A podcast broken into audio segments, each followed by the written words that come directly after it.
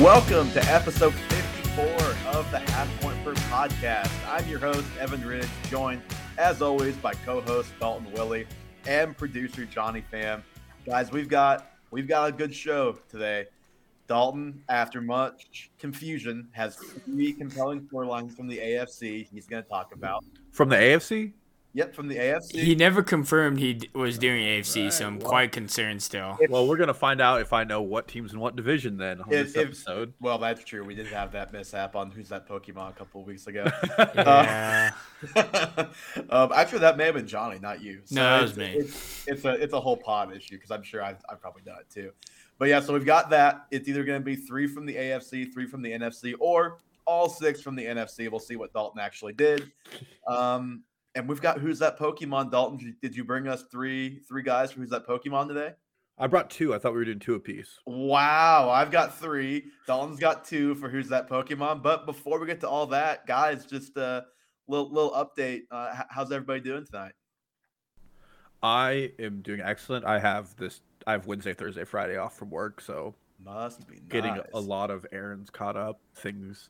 Wait, you know, wait, like Wednesday, this week wait, or next yeah, Wednesday, Wednesday, Thursday, Friday. Today. Yeah, as in, I did not work today. That is correct.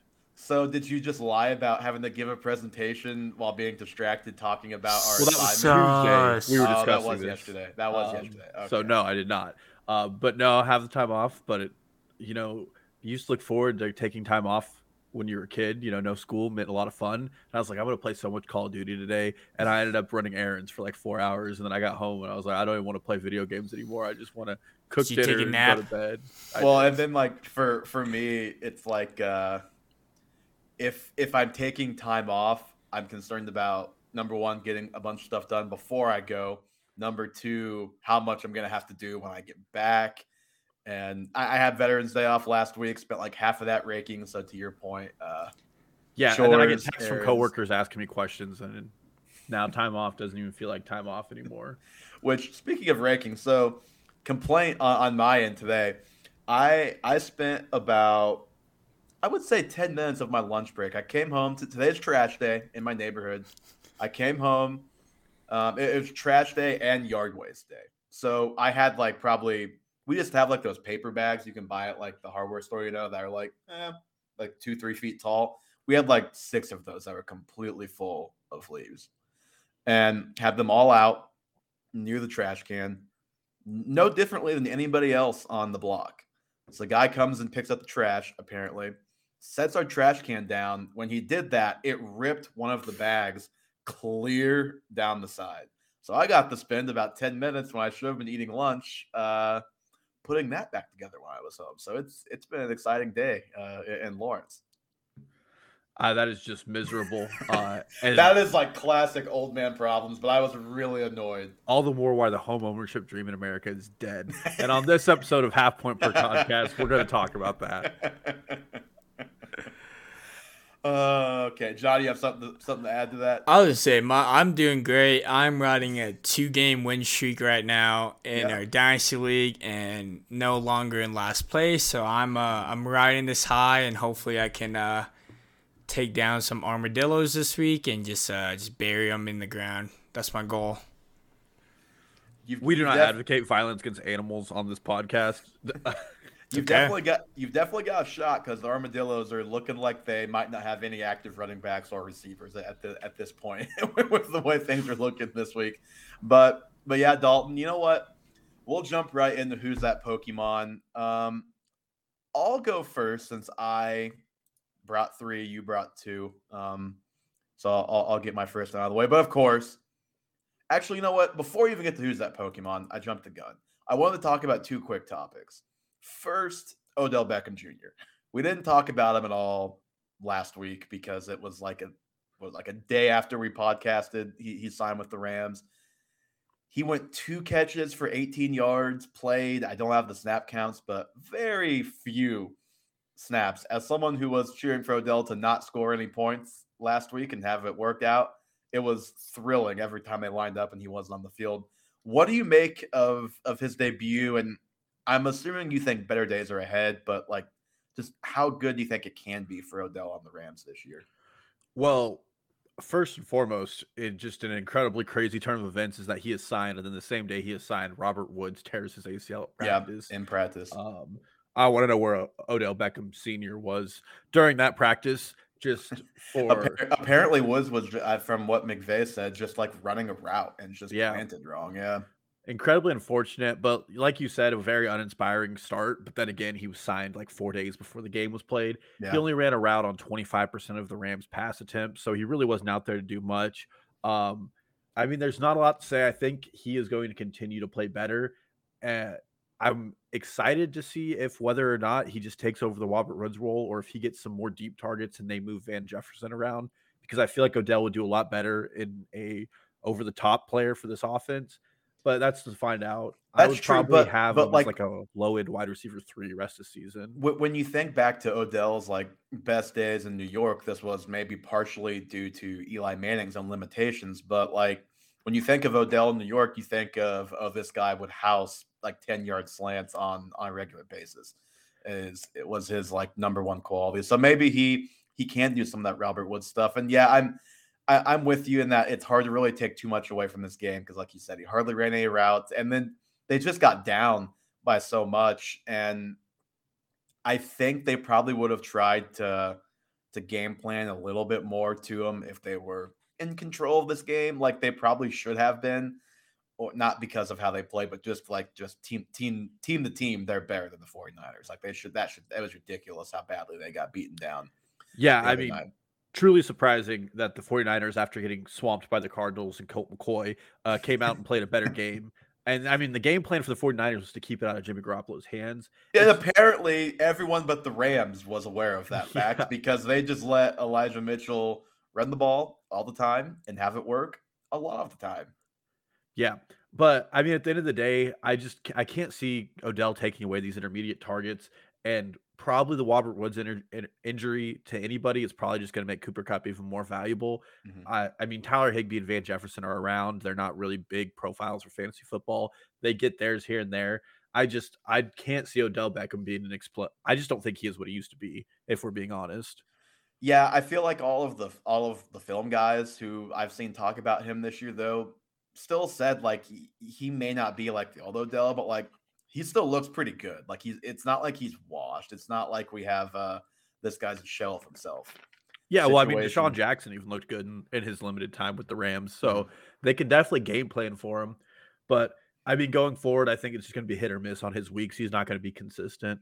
Yeah, and I think if someone is taking from this week, like, oh, like just like Van Jefferson clearly ahead of Odell. It's like like you said, and then like we've said, he was only there for a couple days. They got down. They probably would have um, featured him a little bit more had they actually been in control of this game.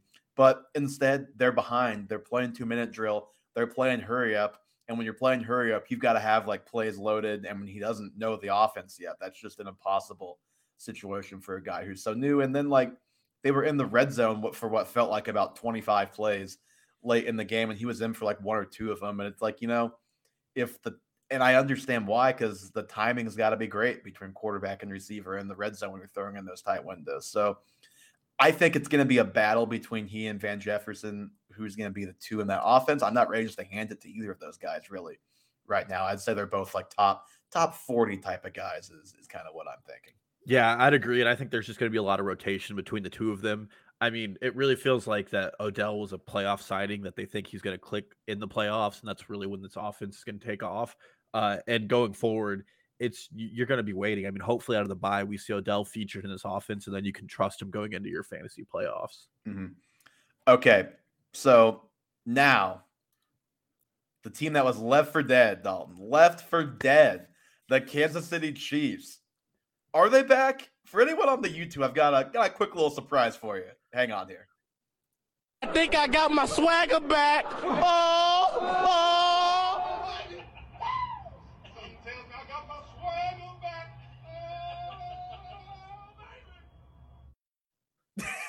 I love it. Oh my god! I had to. I had to get that. Uh, it's on our TikTok. If, if anyone hasn't seen it yet, I had to get that loaded up on the StreamYard. That's why I tweeted the link out so early. If anyone noticed, I had the link out by like six thirty. It's because I was doing that about an hour and a half, two hours. Did ago. not expect that at all, and that was great. I didn't want to tell you guys to see to see your reactions, but yeah, the Chiefs. I think they've got their swagger back, as as Travis Kelce said. They just dismantled uh, the Raiders on Sunday Night Football. And if you bought low on the Chiefs, Dalton, I'm sure you've got to be thrilled at this point, right? Yeah, I mean, last week we were saying Matt, Patrick Mahomes is someone you should run to to pick up and buy as quickly as you can because his owners were probably upset with him. He ends up the week as the QB one overall, five touchdowns, 400 over 400 passing yards. I mean, mm-hmm. absolutely electric day. We've talked about on this podcast before and in person, but this Chiefs team probably has two bad games under their belt, and the rest of their games have been pretty close. And mm-hmm. again, this team is going to get better out of the bye. They have one more game, and they're going to play the bye, and you're going to get that full fledged Chiefs offense. Travis Kelce was back to his usual form.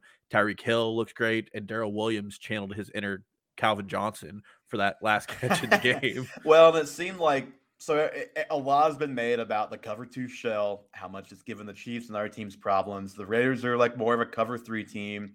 So you're going to hear people say, well, they still haven't proven they can they they can beat that coverage. And number one, there is still like shell concepts in in cover three. So it's not like cover three is completely different concepts all over the field in cover two. Um, number two, I think a lot of what they did to to beat it and move the ball is sustainable. I mean, it was a lot more short stuff to the running back. It was like they let's put it this way. You could tell this was the first time they had really opened up the playbook, I think. It, it had been pretty pretty bland, pretty just straightforward game plans last couple of weeks and it's kind of like, oh, like they just it's not the same creative team and like they were putting Kelce in the backfield to keep him from getting shipped to the line of scrimmage. They were doing a I mean the play where it, it was like the play action and then the fake reverse and then Mahomes was like turned around and just do a dart to Kelce right away. I was like, yeah, this looks like the the offense I'm used to. And I'm right back on board with Tyreek Hill, top two receiver, Kelce, clear number one tight end, and Mahomes. You know, I said last week, I'm not positive you're going to get like QB1 Mahomes, but it's still going to be really good. I, I think I'm pretty on board with him as a top two quarterback now, the rest of the way, just after seeing that game. Yeah, well, like you said, the creativity was there. I mean, one one thing that stood out to me was at one point they lined up Kelce right next to Wylie, and I think Maxx Crosby thought he was going to get a free pressure on Mahomes mm-hmm. when the entire play concept was a screen pass to Kelce, but they didn't chip him because he was lined up against a third the, stringer right tackle. The, the middle screens to Kelce, I swear to God, they work every time. And the one where they got it to him, and he had Creed Humphrey like sprinting in front of him, and it was funny. Humphrey, the, the center, for those who aren't uh, Chiefs offensive line purists, like like we've all become this year. Um, Creed actually like slipped on the play and still just like dump trucked the guy that was in front of him. That was just a funny, a funny play. And yeah, like that. If Kel- if they can get Kelce in in the law of actions like that, I mean, it's he just looked he he looked the healthiest he's looked in in multiple weeks too. I thought. Yeah, and going forward, I think the ultimate test this Chiefs team is going to be this Cowboys game they have this Sunday, three o'clock game. It's probably going to be a good matchup. But I think all in all, um, if you've been able to hold on to some shares in this Chiefs offense through some ups and downs, and I mean for what they what they're worth, Mahomes is still a QB one, Tyreek Hill's the wide receiver four, three, and then Travis Kelce's the tight end one. So there's there's mm-hmm. really not been a lot of ups and downs in fantasy land but I think there's even better things coming for the players mm-hmm. who hold them. I agree. I agree. Just curious, are the Chiefs a topic, um, an AFC topic that you brought anybody on there later on? No, I tried to go to some teams we haven't talked about recently where there's some interesting storylines. Mm-hmm. Uh, I wanted to put the Chiefs down, uh, but it was go- the storyline would have been the Chiefs offensive resurgence and the death of Mecole Hardman's fantasy value. so I mean, I didn't want to talk about it. So hey, Mecole was about six inches away from uh from a long touchdown against the Packers. So even, yeah, he, and then the he, week after he plays like thirty eight percent of the team snaps. Hey, but you know what? They finally like did a smart thing and got him the ball on the run so he could just uh, not have to use real skills and just run fast when when he got the ball. You can't and screw I, the route if there is no route. and I know all of us because I know I know I was doing it. it. Like the whole time he had the ball, my heart was in my throat thinking he was. And then he got lit up at the end of the play. Thought for sure he was going to fumble, but he didn't. So good for him. Yeah, um, glad to have the Chiefs back in form. The NFL starting to make sense again to me with Kansas City on top. A little bit. We still had Tampa lose the Washington football team, so there's still and the and the Rams get killed, so there's still uh, a lot of things happening right Well, now. Tyler Heinicke has Tom Brady's number after that playoff loss last year. This I think Tyler Heinicke. Play, bad play, quarterbacks are Tom Brady's kryptonite. He lost to Eli Manning in the Super Bowl. He lost. okay, let's not put Bowl. Eli Manning in the same breath as uh, as Heinicke, please. I don't know. I he's mean, a li- he's a little better than that. Show show show the man some respect. He's a little better than that, and he is absolutely hysterical on Monday Night Football. He's great on Monday Night Football. I don't know if he should be in the Hall of Fame, but maybe that's a topic we could talk about in the off season. All right, it's time. I I jumped the gun earlier. It's time. Who's that Pokemon? Let's get that song out there first. Who's that Pokemon? And I will go first, as mentioned. I will start with a running back. Not going to say his name. Almost did. This guy is a top eight running back on the season. He's not topped 80 scrimmage yards since week six, and he's averaged three and a half yards per carry or fewer two times in the last three weeks. His team is tied. Now, this isn't really that much of a hint, just more of like an interesting fact. His team is tied with nine other teams on Fantasy Pros, like schedule analysis. They do like one star through five star for each position, one star being the hardest matchup, five being the easiest. Uh, this team has the hardest running back matchup tied for uh, for the rest of the season. This guy, however, has received double digit rushes in every game and at least 13 touches in every game this season. He is in the NFC. He's in the, and he's a top eight. Top eight running back. And he hasn't gone over 80 scrimmage yards? In how many weeks did I say? Week six was the last time.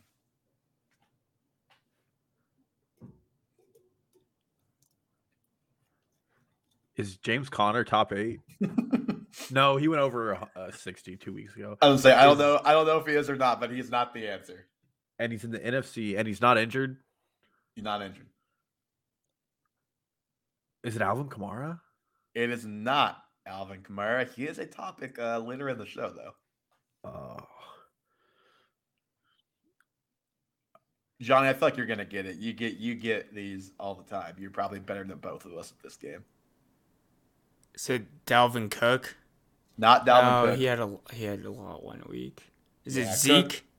It is Zeke. There you go. Fourth time the charm. Bang. Ezekiel Elliott. He is the RB seven on the season. Uh, when he hasn't scored touchdowns lately, or just at all this season, he, you know, every guy is like carried by touchdowns to some extent, but his yards, he had like two or three huge yardage games, but outside of that, it's not been great efficiency. He actually only played. I know they they've had two weird games last two weeks, but the snap counts have been low. It's hard to really know how big of a carryover that is. But the main concern I have with the efficiency and the touchdowns and all of that is then you look at the strength of schedule and it's like actually hard down the stretch for the Cowboys. Well, and I mean, this has been beaten to death like a dead horse. I don't want to over talk about it, but Tony Pollard still does look like the better back. I mean, last mm-hmm. week he had that one catch where he went like 30 yards. And just in general, uh, I think Tony Pollard's like the third or fourth highest graded running back on PFF right now. And in general, the Cowboys offense functions fine with Zeke, but he's still he, he's missing a lot of that explosive. With Cooper Rush two weeks ago, he had one carry that was like old school Zeke where he really beats them up. But I, this really does look like he's kind of getting a swan song and he's slowly fading as the season goes on, and that Zeke's turning back into fat Zeke we saw last year, not skinny Zeke. It's been kind of weird because you know, he, like I said, he had a couple really high yardage games in Week One. I, and I know they hardly ran against the Bucs, but like we all remember that play where he could have scored the touchdown if he just makes that defensive uh, defensive. I think back. it was a safety, wasn't it? Yeah, either a safety or a cornerback makes the D back either makes a miss in the open field or just you know runs him over. And he did neither. Basically, fell down trying to do that. So he had a rough start. It was a good middle, and now it's been uh, kind of tailing off. Like I said, he's averaged less than three and a half yards a touch or a carry two of the last three weeks, and they obviously have one blowout loss and one blowout win in in that stretch. But yeah, yeah. Ezekiel Elliott. All right, Dalton. Who's that Pokemon? All right, first like of two. Both of mine this week are pretty pretty easy since we're we're easing back into this. That's what you say, but uh, you're gonna have like this guy ran fifty percent of the routes in week four. Uh, well, it's going to be like he has like the best short down distance work in the NFL or something. No, he's a he's a top twelve running back in the James AFC. he's in the AFC. Good try. That. Uh, he's played over eighty percent of the team snaps in all but one game. He has fifty-seven total targets on the season, six total touchdowns, and averages three point two yards per touch. Is it Najee Harris? It's Najee Harris. the, 3.2 yards per touch really drove it. I know. I debated putting that one on there because, I mean, you. It is disgusting to look at his like breakdown of because watching him play, and it's not entirely his fault. That Steelers offensive line, that Steelers offense is horrible, mm-hmm. but the, it is the definition of close your eyes and don't watch the game because it's like Najee Harris for three yards, Najee Harris for four yards. Oh, he got into the backfield 10 yards four yards, two yards, three yards, a catch for two yards, a catch going backwards for negative four yards. It, his play by play is absolutely horrendous. But I mean, production in fantasy football from running backs comes from the players getting the work, and Najee's just getting it. Mm-hmm. I wanted to to share this. You you talking about Najee made me think of this. This is from Harris Football. Uh, Najee Harris did not score on this play. His caption to this tweet is Najee, score this. Uh, you can't see the safeties, obviously, but that's about as perfect as a setup as you're gonna get. Uh, that's for... seven of the five players on the field all blocked, yeah. and he didn't score that. How so, many like, yards did he get here? I, I have absolutely no idea. I just know he scored a touchdown. So he got seven. He's not he's not in a great situation to be sure, but also he's maybe left a little bit on the field a time or two. That being obviously like I saw that and was like, wow, how in the world did he not score a touchdown on that play? It doesn't matter what the secondary looks like because you've got, like you said, you've got one, two, three, four, five, six, seven guys completely blocked. And it's like kind of like what I talked about with Zeke, where it's like you should be able to make that second level miss once you have a head of steam in the open field like that. Uh, he's yeah. like the uh, the Trent Richardson. Uh, he, oh boy. He, he at least uh, he at least is running through the hole. Yeah, I, I just meant like, the comparison of like how big the the lane is to where he should have scored and somehow didn't. I think yeah. Najee's good, but I just like I just as soon as you said him, I was like, I have to go find that picture because I saw that yesterday. I was like floored that he apparently didn't. score. Well, he didn't score because he didn't have a touchdown in the game. I don't think. So yeah, well, that game in general should not have been allowed to be televised on football. Lions Steelers was an absolute joke of a game. So Noah, if you're watching this and you lost by 13 points with Najee Harris in your lineup, it's possible that play was the reason why. Don't don't, don't know how long of a run that would have been, but it's possible that would have been long enough for for 13 points. I don't know. He barely lost. If you remember, he only lost by like eight or nine. Um, that Evan, you ready for your next one? Oh yeah. Who's that Pokemon? All right, so this guy's a top 20 running back on the season. He's played 54% or more of the team snaps five times this year. In those five games, if you ranked him uh, just with the other running backs in those five, so you take his five games and everybody else's same five games, you put him in the rankings just for that five week stretch. He's the RB four on the season. AJ and, Dillon. No. Damn it. uh, this probably would have, uh, if you would have waited for my last hit, this probably would have uh, given it away. That's not AJ Dillon, at least. He's 14th among running backs in targets this year. And what division is he in? AFC. That also would have given it away. It's not AJ Dillon. He's 14th in running backs among targets. Yep, 14th among running backs in total targets. I feel like this is one of those didn't see it coming. Is it Melvin Gordon? No, not Melvin Gordon. I don't know what his targets are, but yeah, that's not like a bad a bad guess. This one's a little tricky. Hmm. And the way I worded, I'll okay, I'll give you this hint. I'll I'll further the five week hint. It's not just any five weeks; it's the last five weeks. Oh, it's definitely Darrel the Barrel. There you right? go. Yeah, I, Darrel I- Williams. I, I, didn't want to give that hint like that because I knew that would give it away. So I just wanted to say five games. But yeah, the last five weeks, Darrel is the RB four. The last five weeks. wow. Um, As a CEH truther, Clyde Edwards-Helaire could equally be doing the exact same things had he not hurt his uh, knee against the Buffalo Bills. I think Clyde is still going to come back and be the starter, but I'm cur- I'm curious. I mean, Darrel was already kind of working in a little bit, as he should. Like Clyde's a smaller guy, and no running back really is a workhorse except for like three or four, anyways. But I'm curious, like, is this going to be like a true 50-50?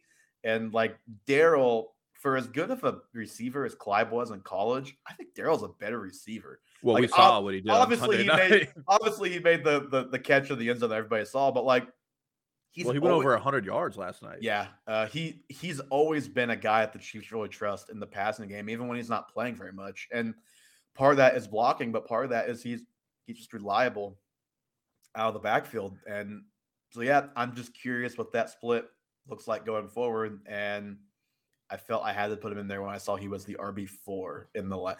To be clear, he's been aided by no bye week. There's a, like Joe Mixon's the like RB three with a bye, I think, in the last like you know month. Like Michael Carter was like the RB seven, but AK he, was hurt he had a again. bye. Yeah, so like there's definitely like mitigating factors, but still like RB four is RB four for for over a month uh, of the season. That's pretty yeah, insane. that's that's tough, especially for a guy that probably went undrafted in the majority of your leagues. yeah, I, I would say so. All right, Dalton, your last one. Who's that Pokemon? like I said, this guy's probably going to be a pretty much a gimme. Uh, he's in the AFC. He was a former first round pick in the real NFL draft. He's currently a top 24 wide receiver. He has 1,078 air yards. He accounts for 41% of his team's total air yards. He leads the NFL in air yards, and he's already had his bye and still leads the NFL in those categories. Also, is third in the NFL in total targets. Yeah. Oh, that, that's actually funny because my next guy is a targets question too. So I, I wish I is it is it Ja'Marr Chase? He's a wide receiver, but no. Wait, Uh, sorry. Yes, but no, it's not Ja'Marr Chase. wait, but he- so this this is a wide receiver, right? I've now you yes, confused sorry, sorry. Uh, when you said Ja'Marr Chase, for whatever reason, I heard Jermar Jefferson, and I was like, why is he guessing the third string running back for the Detroit Lions? sorry, I was. Yeah, but no, it's not. It's not Ja'Marr Chase. You're close though. Ja'Marr Chase. So he's a wide receiver. Someone Photoshop question marks above my head because I, I was very confused at that part.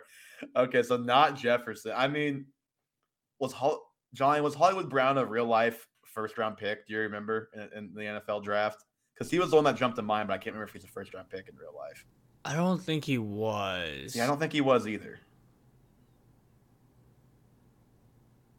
Uh, so it was A- AFC. AFC, former first round pick, a boatload of air yards, leads the league. He's third in targets. Man, I'm so mad. The guy that I, my guy is like sixth in targets, and he's a and he's a former first round pick too. So we had we had the same thought process here. Any guesses, Johnny? I, I'll guess one more time, but uh, I, I mean, I don't. I don't remember when these guys get drafted anymore. My last hit is last week. He had five red zone targets and got none of them for a touchdown. Hmm, I don't know. I honestly I got nothing. Pittman. No, that's a good Uh, guess though. He would have been a first round pick if the Chiefs took him over Clyde edwards Yeah. like two picks Mm. earlier. That would have been cool.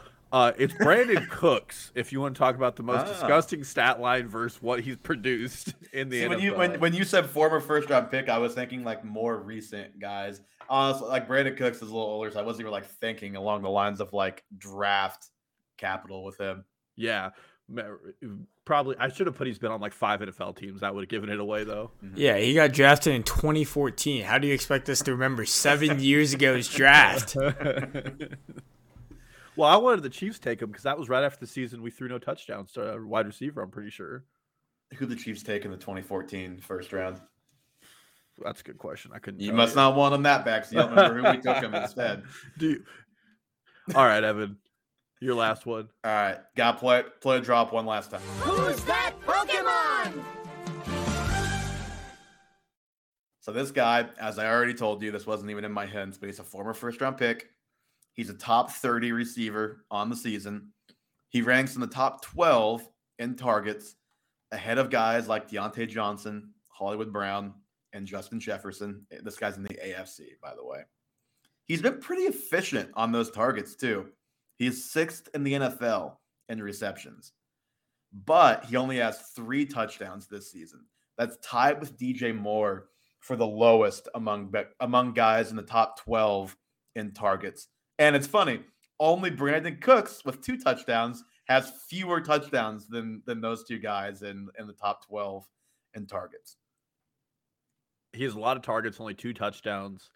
Probably plays for a bad offense then, but he's a target machine on that offense. Is it Jaylen Waddle? It is. I was gonna say it's my guy that never scores a touchdown. I was gonna say Johnny should know this because he lives this every week in our dynasty. I'll see like I'm like, oh okay, he's getting 12 targets, 10 catches.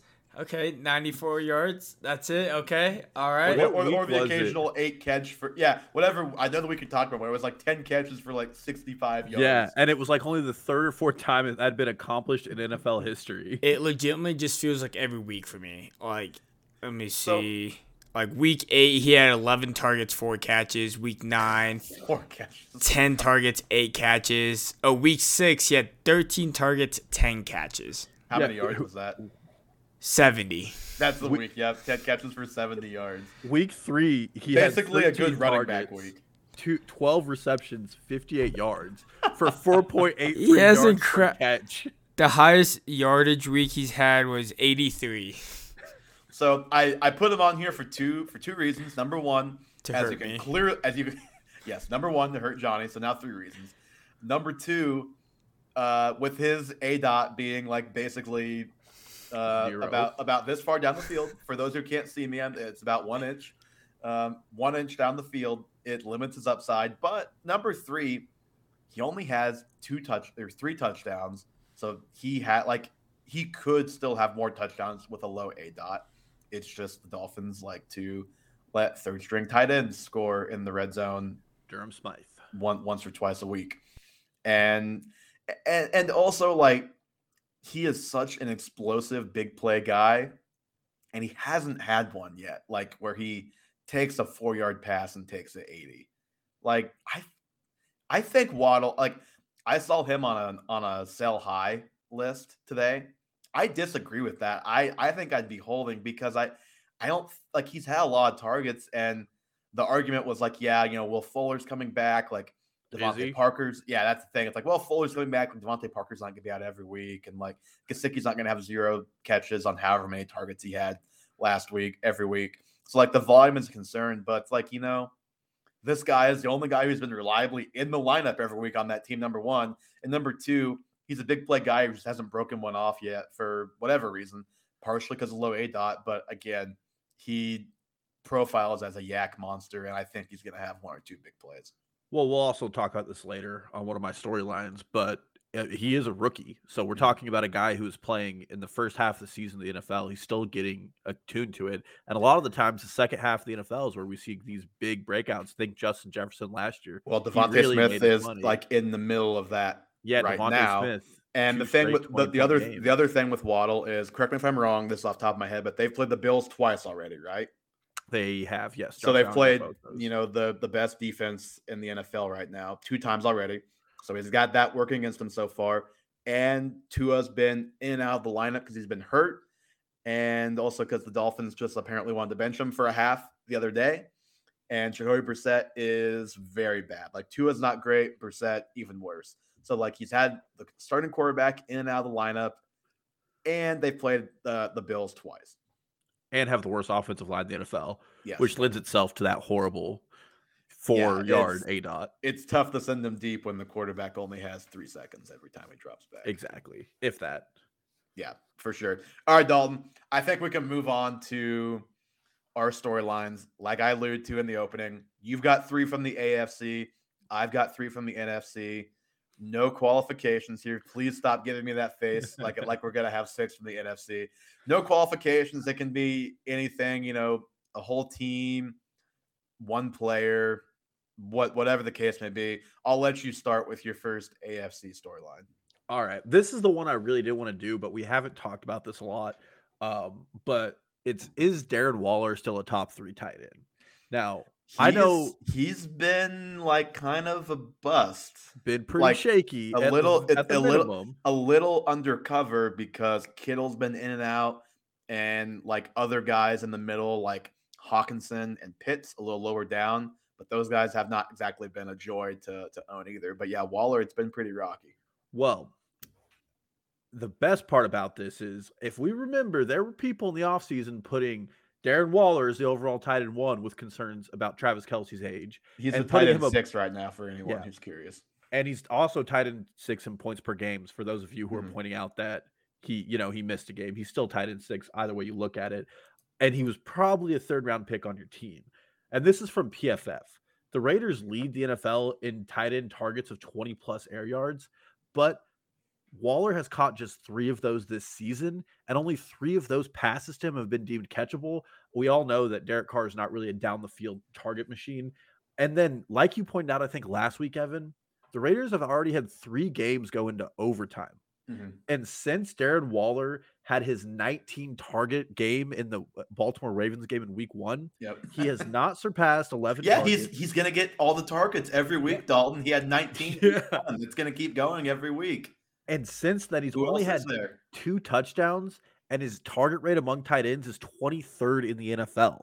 I it's not looking good for him. And then his red zone target rate is 12% on the team, and he's being out targeted in the red zone by Foster Moreau. Well, So- and and Hunter Renfrow is like a guaranteed like seven receptions every week. It feels like. Yeah, and we're re- seeing a resurgence of Mark Andrews in the Ravens passing attack. I know he's had a he had a zero last week, but Mike Gesicki is absolutely getting abused when it comes to targets in that Dolphins offense. Well, and you've got like Dawson Knox, who's who's missed time, but just looking at points per game, he's actually just a tick higher at 10.5 compared to 10.4. He's been right there with Waller in in seven games versus eight games. yeah, and then you have Kyle Pitts, who I think everybody feels like is on the cusp of a breakout game. I It's just mean, probably not happening against the Patriots, who are going to probably triple team him this week. absolutely not. He But I was mean, trend, he was trending on Twitter today. I was like, oh god, what happened to Kyle Pitts? I click it. The first tweet says, "Everyone, please pray for Kyle Pitts." I was like, oh god, what happened? And then it was like a couple of enters because he's going to get triple teamed every play by Bill Belichick on Thursday night. I, yeah, and I just, I mean, is Darren Waller top three tight end? Can you reliably count on him for that going forward?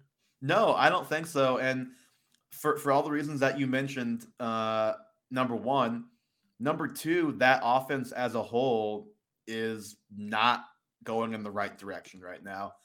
Obviously, we know it's been a tumultuous season for that team. You lose your coach. No matter what we may think of that coach, good or bad, it's still a lot to deal with to lose your head coach in the middle of the season. And especially like, well, it's like he was going to get fired. Like they weren't expecting it. It was completely out of nowhere. And then obviously everyone knows what happened with with Henry Ruggs. And again, just a, a real a real terrible thing off the field. On the field, they don't have the guy to, to stretch the defense really anymore or as effectively as Ruggs and and open up space for Waller in the middle of the field. They brought in DeSean Jackson to kind of try and be that guy. And we, we saw the other day, he can still be that guy at times. He can also decide to run diagonally and get stripped after making a catch. Uh, so, so yeah, I just don't love the the way that offense as a whole is trending. Like even the offensive line, like you have the rookie Leatherwood who they started at, at tackle early in the season. They traded way up to get him. They're like, oh, we're, we're, we have to move him to guard now because he's a he's a guard who we drafted as a tackle and traded up for, but his arms he has T Rex arms like every other tackle in this class outside of the top guy or two pretty much did. So they've just got you can look at every part of that offense and find something that is not working great right now. Yeah, well, and probably worse to his value is the loss of Alec Ingold to a torn ACL last night. I know in mm-hmm. fantasy football we don't care about fullbacks, but when it comes to the blocking schemes of the Raiders, he was a really big part of how they ran their run game. I care about for Josh Jacobs too. Yeah, yeah, and it's probably going to result in Darren Waller playing more in blocking formations or Foster Moreau being more in the game in those formations. I, I just in general, I just don't think he's a guy that I would I would put my top three if we were doing next year rankings. I don't think Darren Waller makes the list of top three. Definitely still a top five or six guy, but like we've said before, there's a big drop off, especially with the capital you spent on him this year. Well, and if you're doing like rest of the season ranks, like it's Kelce one, Andrews two. I think that's pretty clear. But then you look at three, like guys who you could make the argument for ahead of Waller would include Dawson Knox. Again, he didn't play well last week. He just came back from injury, but he's in that conversation. Like Gronk has been out for two months, but he's in that conversation when he's back. We've got to see him not play well on the field before we ding him too much in yep. the ranks. Uh, Kyle Pitts, as you mentioned, he I, I think that breakout is probably coming at some point for him, especially we don't know about Ridley, but if Ridley comes back, I think that's going to help help Pitts out. Um, and then, like you said, Gesicki has a million targets. Like, like what's the like? Dalton Schultz, like he's not too far off in points per game. I I take Waller over him, but there's like a lot. Of, the the point is, there's a lot of guys who are either right there with him or just slightly below, and it's been. Well, you didn't mention George Kittle. I yeah, George, George, Yeah, I would take Kittle as probably the three. I guess I should, yeah. I forgot about Kittle. Well, then you have guys like Goedert, who I think we before the injury we were just seeing he, he was getting a lot of work in that Eagles mm-hmm. offense before after the trade of Zach Ertz. I mean, he he still seals in and is he's a weekly top 12 guy. It's just hard for me to justify him up that high any longer. Mm, I agree. Okay, so my my first one in the NFC, John, you're gonna like this one. The emergence of AJ Dillon. So his season this year, he started off as like kind of a pure stash, but like the Alexander Mattison type of stash, right? Where it's like if anything ever happens, like this guy, like this is going to be the guy right here. But now, even before Dillon or even before um, Jones got hurt, I'm going to steal Mike Wright's term uh, off the fantasy footballers. Dillon was already a flex with benefits. Now he's a top five to seven running back for the week or two that that Jones is out and and he gets that standalone work. So you look at last week, he had 21 carries, he scored twice. I think he was the RB1 overall in fantasy last week. And just every time I watch him, he just passes the eye test. He's explosive.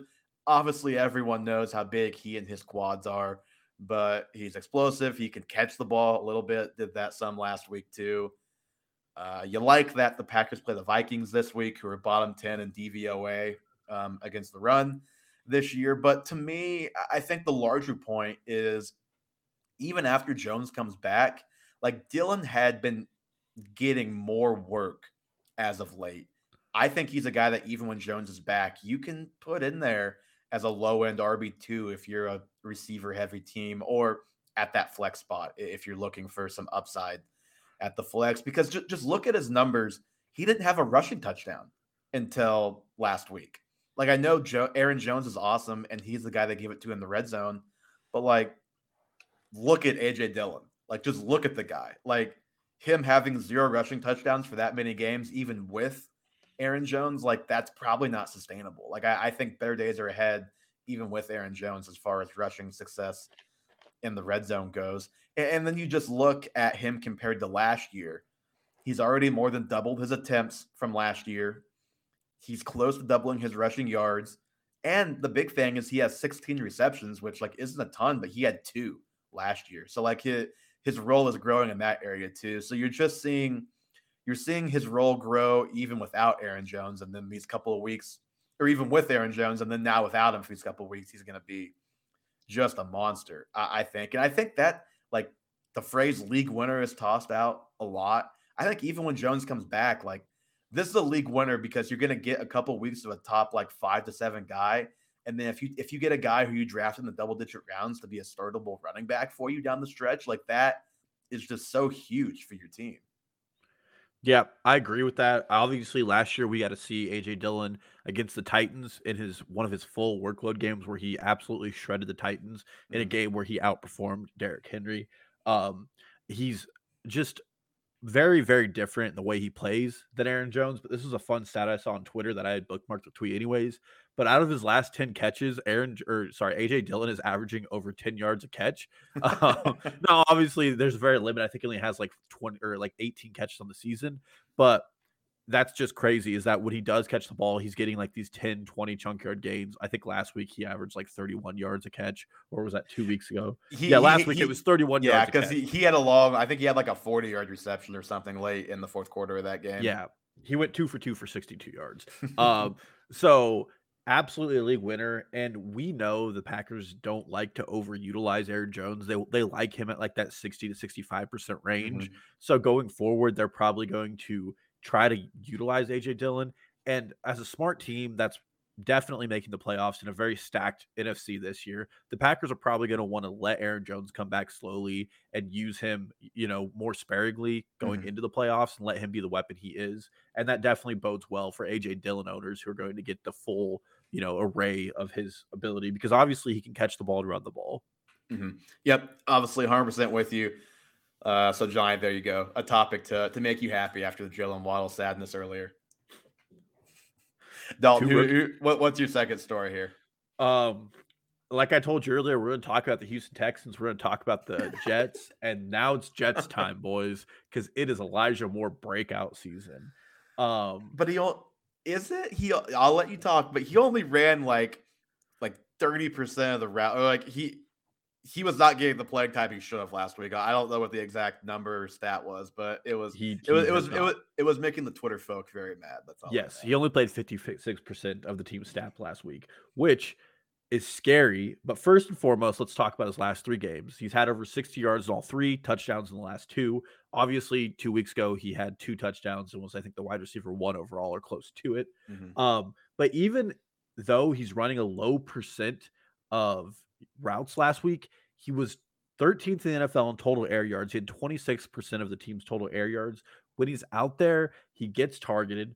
Um, and this week, when they play Miami, Miami ranks third in the NFL in points allowed to wide receivers. I still think Corey Davis is going to be the one getting shadowed by the elite corner for Miami.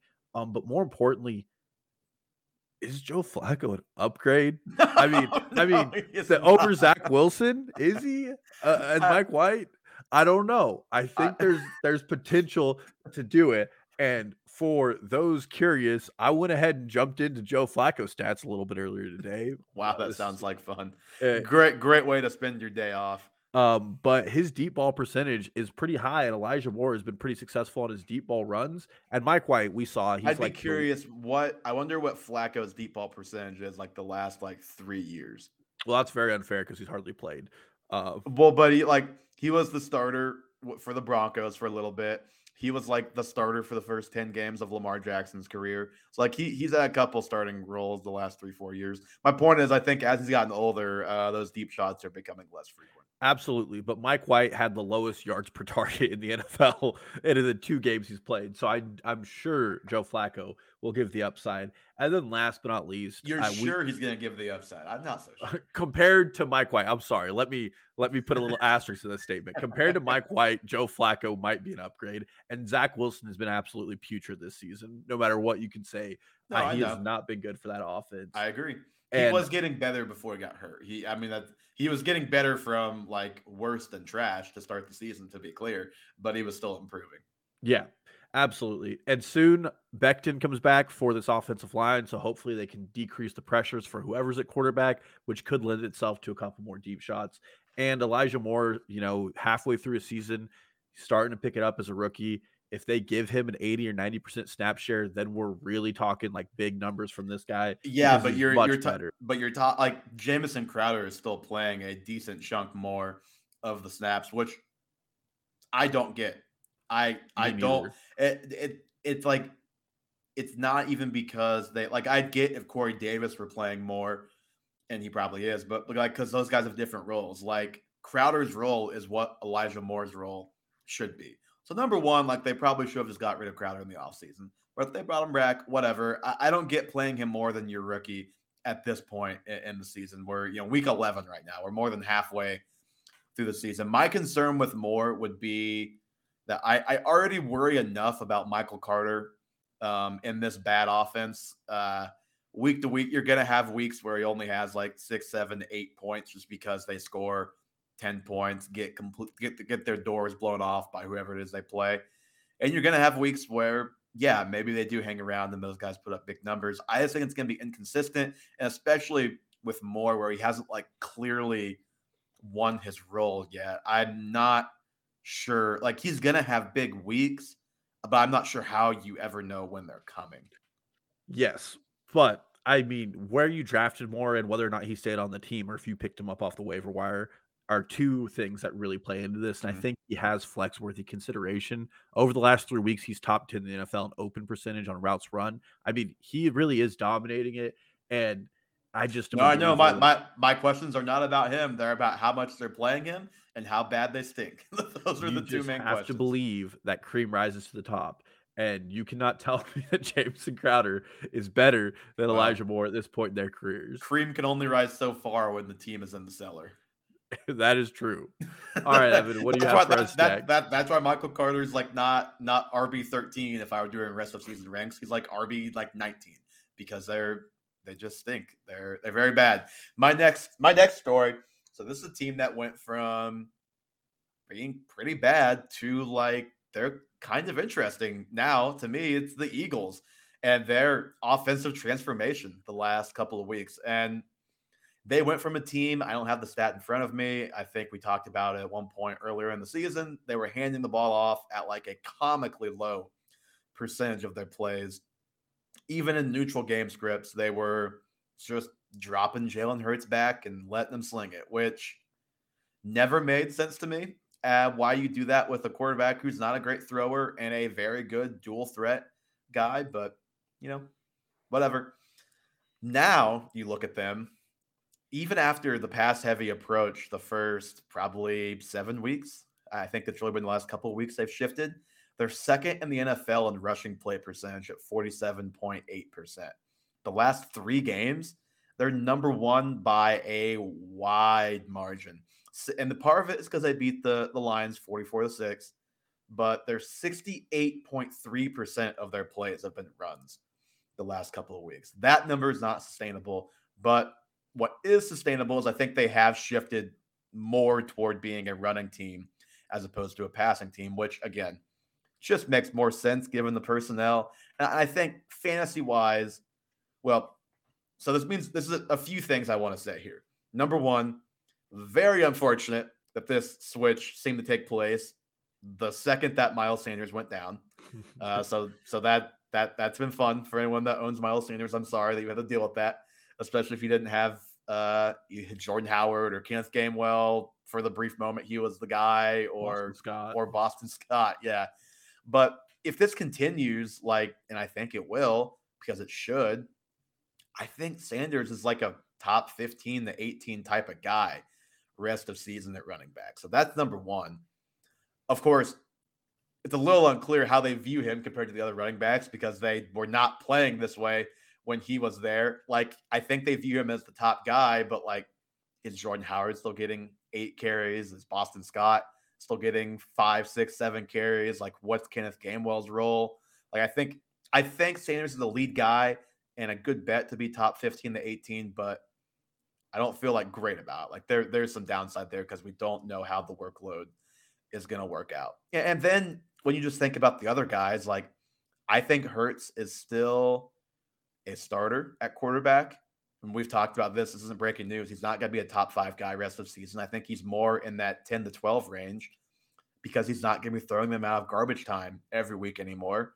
They're actually playing like real, legitimate winning football because not because running the ball is better, but for their personnel, running the ball has been better. And it's helped him like not be so terrible throwing the ball because teams don't know they're throwing the ball all the time. They can use play action. They can use, you know, the read like the read option rollouts, that kind of stuff. It's really helped them find DeVonta Smith a lot more often lately. Smith has has three touchdowns the last two weeks. I mentioned it earlier. He's like in the middle of that of that rookie breakout right now. He's been awesome, but I think he's the only guy with Goedert being hurt. He's the only guy in that passing game you can start. So those are the three takeaways. Miles Sanders is more interesting to me than he was before. Hurts, you know, fringe QB1, and DeVonta Smith, the guy that I want to start right now. Yeah, I agree with you entirely. And I actually pulled up some stats while you were talking. Um, and this is over the last three weeks. It's the Eagles situational rush splits versus the NFL. When they're within three points, they're plus 7% to run the ball. When they're leading by four or more points, they're plus 17% to run the ball. Mm-hmm. And when they're trailing by four or more, they're 3% more likely to run the ball than the rest of the NFL. This is from the points and expectations from PFF. Mm-hmm. Um, so absolutely running the ball on the ground. It's been a huge shift and been a successful one for them offensively. Um, more importantly, going forward. The thing I can't figure out is why Gainwell went from the backup to the third string when the guy ahead of him got hurt. Now that it's worked, but that's been a little confusing to me. Yeah, well, I I don't know if they know what Gainwell's role in this team is. At this point, year to date, he has 17% of the team's total rush attempts, and he's played every game unlike Jordan Howard and Boston Scott, who have more rush attempts than he does. And I, I just I think he's a rookie and he's figuring things out and they're figuring like like, like like like there for a while before Sanders got hurt. Like Gainwell was like one of my favorite underdog prop bet guys every week because his total yards were set at like 39 and a half, 35 and a half rushing receiving. He was getting past that like in the second quarter of games every week, and now he's like hardly on the field. Yeah. I mean, and like you said, I, the biggest monitoring point. First of all, I know earlier in the season both Quez Watkins and Jalen Reagor were kind of like speculative, like mm-hmm. Fringe ads for your team. I don't think they're addable at this point. The offense funnels to two guys, and that's going to be Goedert when he returns and Devonta Smith. And then Miles Sanders' return is going to be really tricky for the owner. If you held him, this looks like a really good situation for him to come back to. It's a top 12 NFL offensive line. They run the ball a lot, and the RPO action that we were expecting is starting to come to fruition. Mm-hmm. It should be a real slam home run for Miles Sanders, but something tells me that Jordan Howard is going to be the guy just because that's how this season is going. I don't think he's going to be the guy, but he's going to be a lot more involved than anybody wants. And it's going to be frustrating. And this is coming from like the biggest Miles Sanders skeptic, probably that any of you listening to this podcast know. So, yeah. All right, Don, we've each got one more. You give me your your third AFC. All right, my third one. Uh, been talk of the town everywhere, and we're going to New England, who plays tomorrow. Mm-hmm. But do we have a running back by committee brewing in New England? It's interesting. Rhamondre Stevenson looked pretty good, twenty five for hundred last week, right? He scored more points than Damien Harris ever has in a game in fantasy this year. Really, in wow. one game? Yes, he did. Um, Isaiah Wynn just returned to that offensive line, which really brings them to like a top, like top five caliber offensive line. Last week, like Evan said, Stevenson went 20 for 102 touchdowns in rushing. And then surprisingly, he had five targets, four catches, and only 14 yards. But he out targeted Brandon Bolden, who has been there. I was really struggling telling him and Brandon Bolden apart. I was like, oh, I was like, oh, that's Bolden. I was like, no, wait, that's Steve. No, I, I, it, you can't have more than one guy in the backfield have dreads, and they're both like a little, little bigger on the shoulders. Kind I know. Of. So it's it was extremely confusing and this is from Seth Galina over at PFF, but he said last week, unlike Damien Harris all season, Stevenson was heavily targeted on early down work. He registered a 21% target share and a 56% targets per route run. Uh, so it just seems like Mac Jones and him click on the runs that him and Damien Harris aren't. Mm-hmm. Also, I know we're going pretty far back. And Damien Harris like caught like one pass last year. Yeah. Too, so he's never been like a pass catcher by any stretch. But preseason, Rhamondre Stevenson was probably preseason MVP if you're you're taking those votes. I mean, the guy was electric. He comes in. He finally had a stiff arm this last week. That was did. like, oh, that's kind of what he was doing in the preseason. And he came in in week one before his fumble. He was mixing in on early down work with Damien Harris. It was very limited, but it looked like these two were going to be sharing a backfield. And now I think we're kind of returning to that. Harris has never been targeted more than three times in a game, and that was week one. He was targeted three times, and part of that was because Brandon Bolden was inactive, and because Damien or because Rhamondre Stevenson was benched for a rookie fumble, and we know how mm-hmm. Bill Belichick is. And then going back to week eight, the last time they both played, 35% of the short down and distance work went to Rhamondre Stevenson, and 80% of the goal line touches went to him. And then Brandon Bolden ran 48% of the running back routes that week. So I really think we're going into a full running back by committee, and the Patriots' schedule is all over the place. They play the Falcons, which probably is going to be a run game. Then the Titans and the Bills. Going to be a lot of passing They, work. they get the Bills twice. Yeah. Yep. Then the Colts, which is probably another passing game, and then the Bills, another passing game, and then they finish with the Jags. So you're not going to be able to play. You're going to be playing a lot of Russian roulette with who you're starting and how the Patriots are going to handle those games. Well, but I me- think well, we're heading well, towards it. Well, let me ask you, as somebody who has both of these guys on your All dynasty three team- actually. Oh, I you have oh, dropped Bolden? Bolden. Oh, I dropped Bolden today, but I had him. Yeah. So you have you have both the main guys. I think I mean we'll see. I guess tomorrow night, obviously, but it seems like Damien Harris is like on track to play. Like has gone through some walk, some practice, and walkthrough stuff. So if we'll say if Damien Harris plays, and I'm assuming you're only starting one of those guys, which one are you choosing? Well, that's a great question. I'm starting. I'm starting Damien Harris, and and this is one of the worst things you can do as a fantasy manager. But I went and watched Bill Belichick speak and read an athletic article, and he said it was great seeing Rhamondre out there. Um, but it's glad to know we have guys behind Damien who can still be our guy, and that's a lot of people, including Josh Norris over at Underdog, are basing their entire like Damien Harris still is viable in fantasy uh, idea Boy, off of that. And it's It's got to be a stressful feeling basing your entire opinion off of something Bill Belichick said. But it's if you're an owner, first of all, if you're we're, David Harris we're, owner, we're one we're one Damien Harris fumble on the goal line, which he's had multiple this year, away from uh, Rhamondre being the guy. I think. well, and I trusted our boy Matt Harmon, um, and thought Rhamondre Stevenson was just a better back when they drafted him in, in the yeah, NFL I draft. and I, I I actually think Stevenson might be better. I mean, he looks really good. Um, but uh, if you own both, and God hope you do, because if you don't, it's really bad. I'm starting Damien Harris until probably Thursday night. We get a more clear understanding of it. But it is But Bill but Belichick. but even Thursday, like it's possible Damien Harris, not not to freak you out, starring Damien Harris, but it's possible Damien Harris is limited. Uh, only plays, you know, 30% of the snaps, has five, seven carries, something like that, And then we get the that was his first game back. We just mix them in. He'll he'll be more involved next week. And it's like, okay, now we have to wait a whole nother week. We have to take this jump again and and see which side is which side is right. So I'm not sure it's a guarantee we get clarity on Thursday night. If Damien Harris is the guy more involved, I think we have that clarity that for now he's the guy.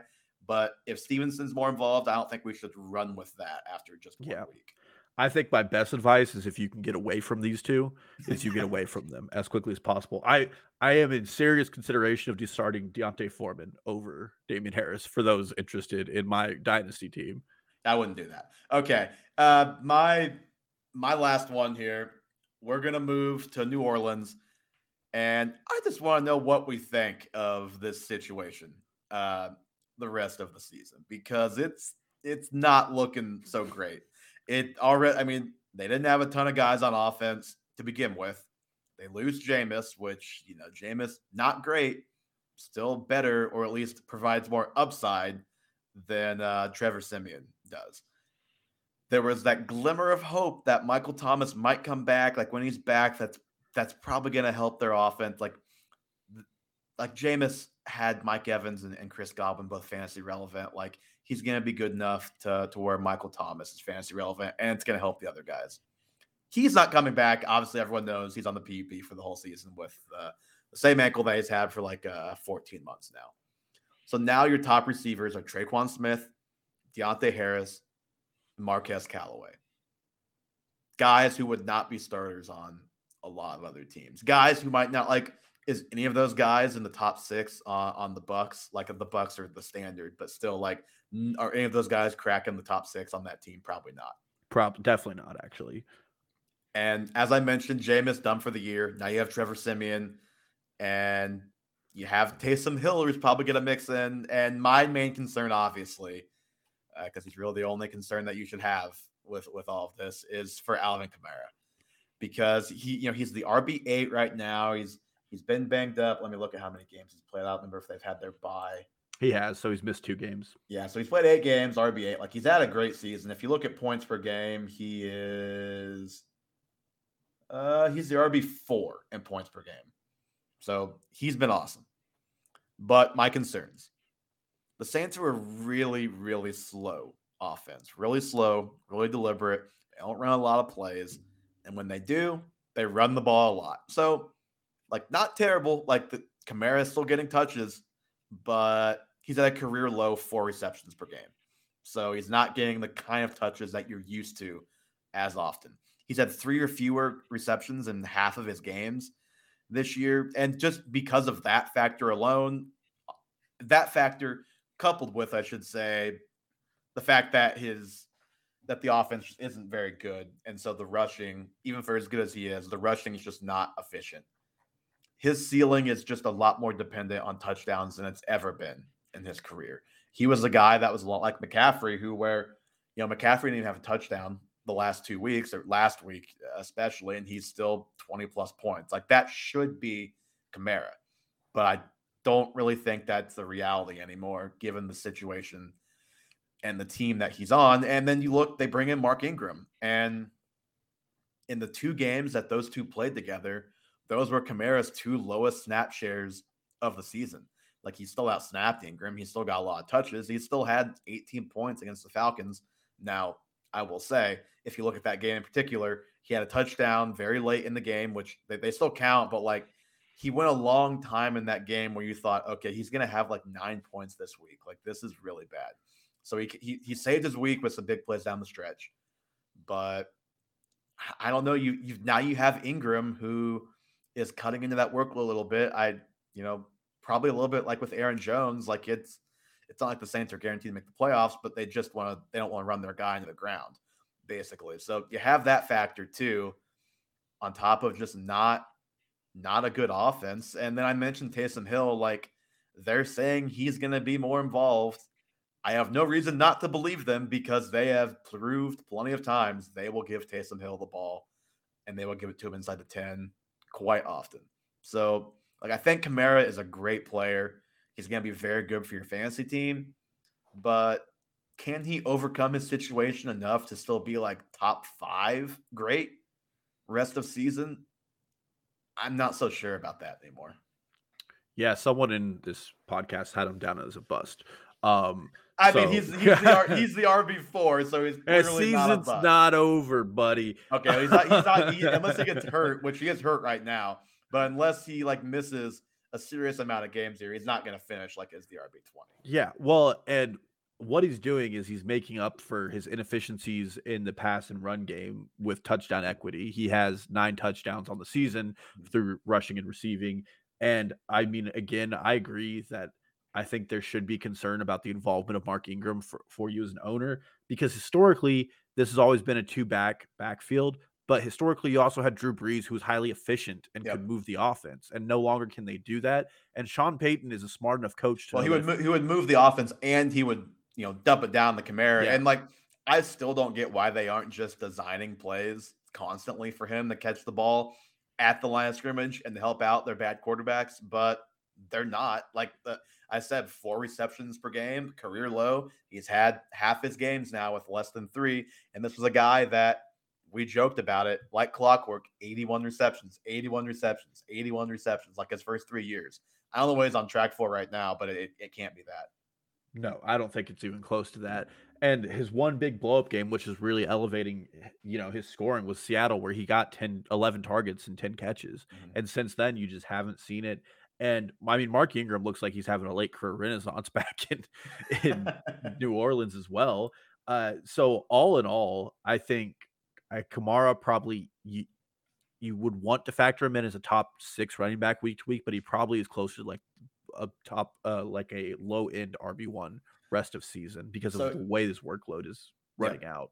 I, I completely agree. And on the topic of his receptions, real quick before I get out of here, he has in in eight games 32 receptions. So if he took that at a 16 game pace to match up with the previous years, and you know, it's he he played 15, 14, 15, 16. So he didn't miss a lot of games, but he still missed a, a game or two a couple of those years he only has 32 receptions this year, on pace for 64. He's never had below 80 before. So it's just been a different role for him this year. And a scary role. I mean, we always want passes in targets in fantasy football because they're a cheat code, especially in PPR and, and half point per, per reception leagues. And I'll, I'll just say this as a closing thought. There, there's there's a reason why our our friend of the show and and guessed Eli Berry has been upset with Sean Payton this year. Not just because Eli has Kamara on his fantasy team, but because he wants the Saints to win. And the way for the Saints to win is to give their only great player on offense the ball and to give it to him in better situations, you know, aka pass them the ball and let him get out in space and and make his make magic happen because he clearly can.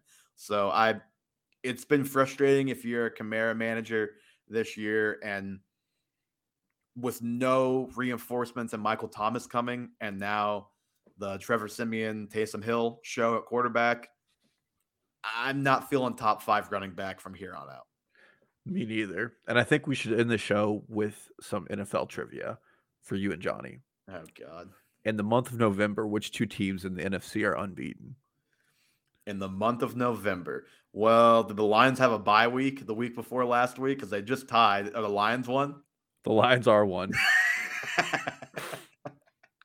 it's not the Packers. The, the uh, John did the nine. The Niners had a bye week the week before, right? Is it the Niners? It's not the Niners. Oh man. I don't know. I don't know. I, I don't know why you're asking us this question. It's the Washington football team and the Lions. Uh, the NFC is stacked head to toe, top to bottom. Thank you for that. I was gonna say like it's been two weeks of November. Yeah, well, two unbeaten. I was, I yep, and I Thanks. should have known because they they just came off their bye week and, and beat the Bucs. Well, what better way and what better place to end the show with trivia about the Lions and the Washington football team? That's why you listen to us because we we bring you the entertainment, and that's gonna do it on episode fifty four of the Half Point per podcast. Give us a follow, Twitter, Instagram, TikTok at Half Point per Pod. All that stuff is in the handy dandy link that Johnny puts in the description every week. Uh, all of those links and the newsletter link in there as well. And yeah, if you follow TikTok, you will see things like the Travis Kelce video before I before I play it on on the live show. Now that I know I can play those videos so easily on here, I might have to make a make more TikToks. Listen to us. Uh, we will see about live stream as always. It's a very week to week, day to day type of thing, but we'll for sure be back next week to talk about what has been just a wild NFL season. And I'm sure this weekend will bring us no shortage of interesting topics. But until then, best of luck this weekend, and we'll talk to you guys.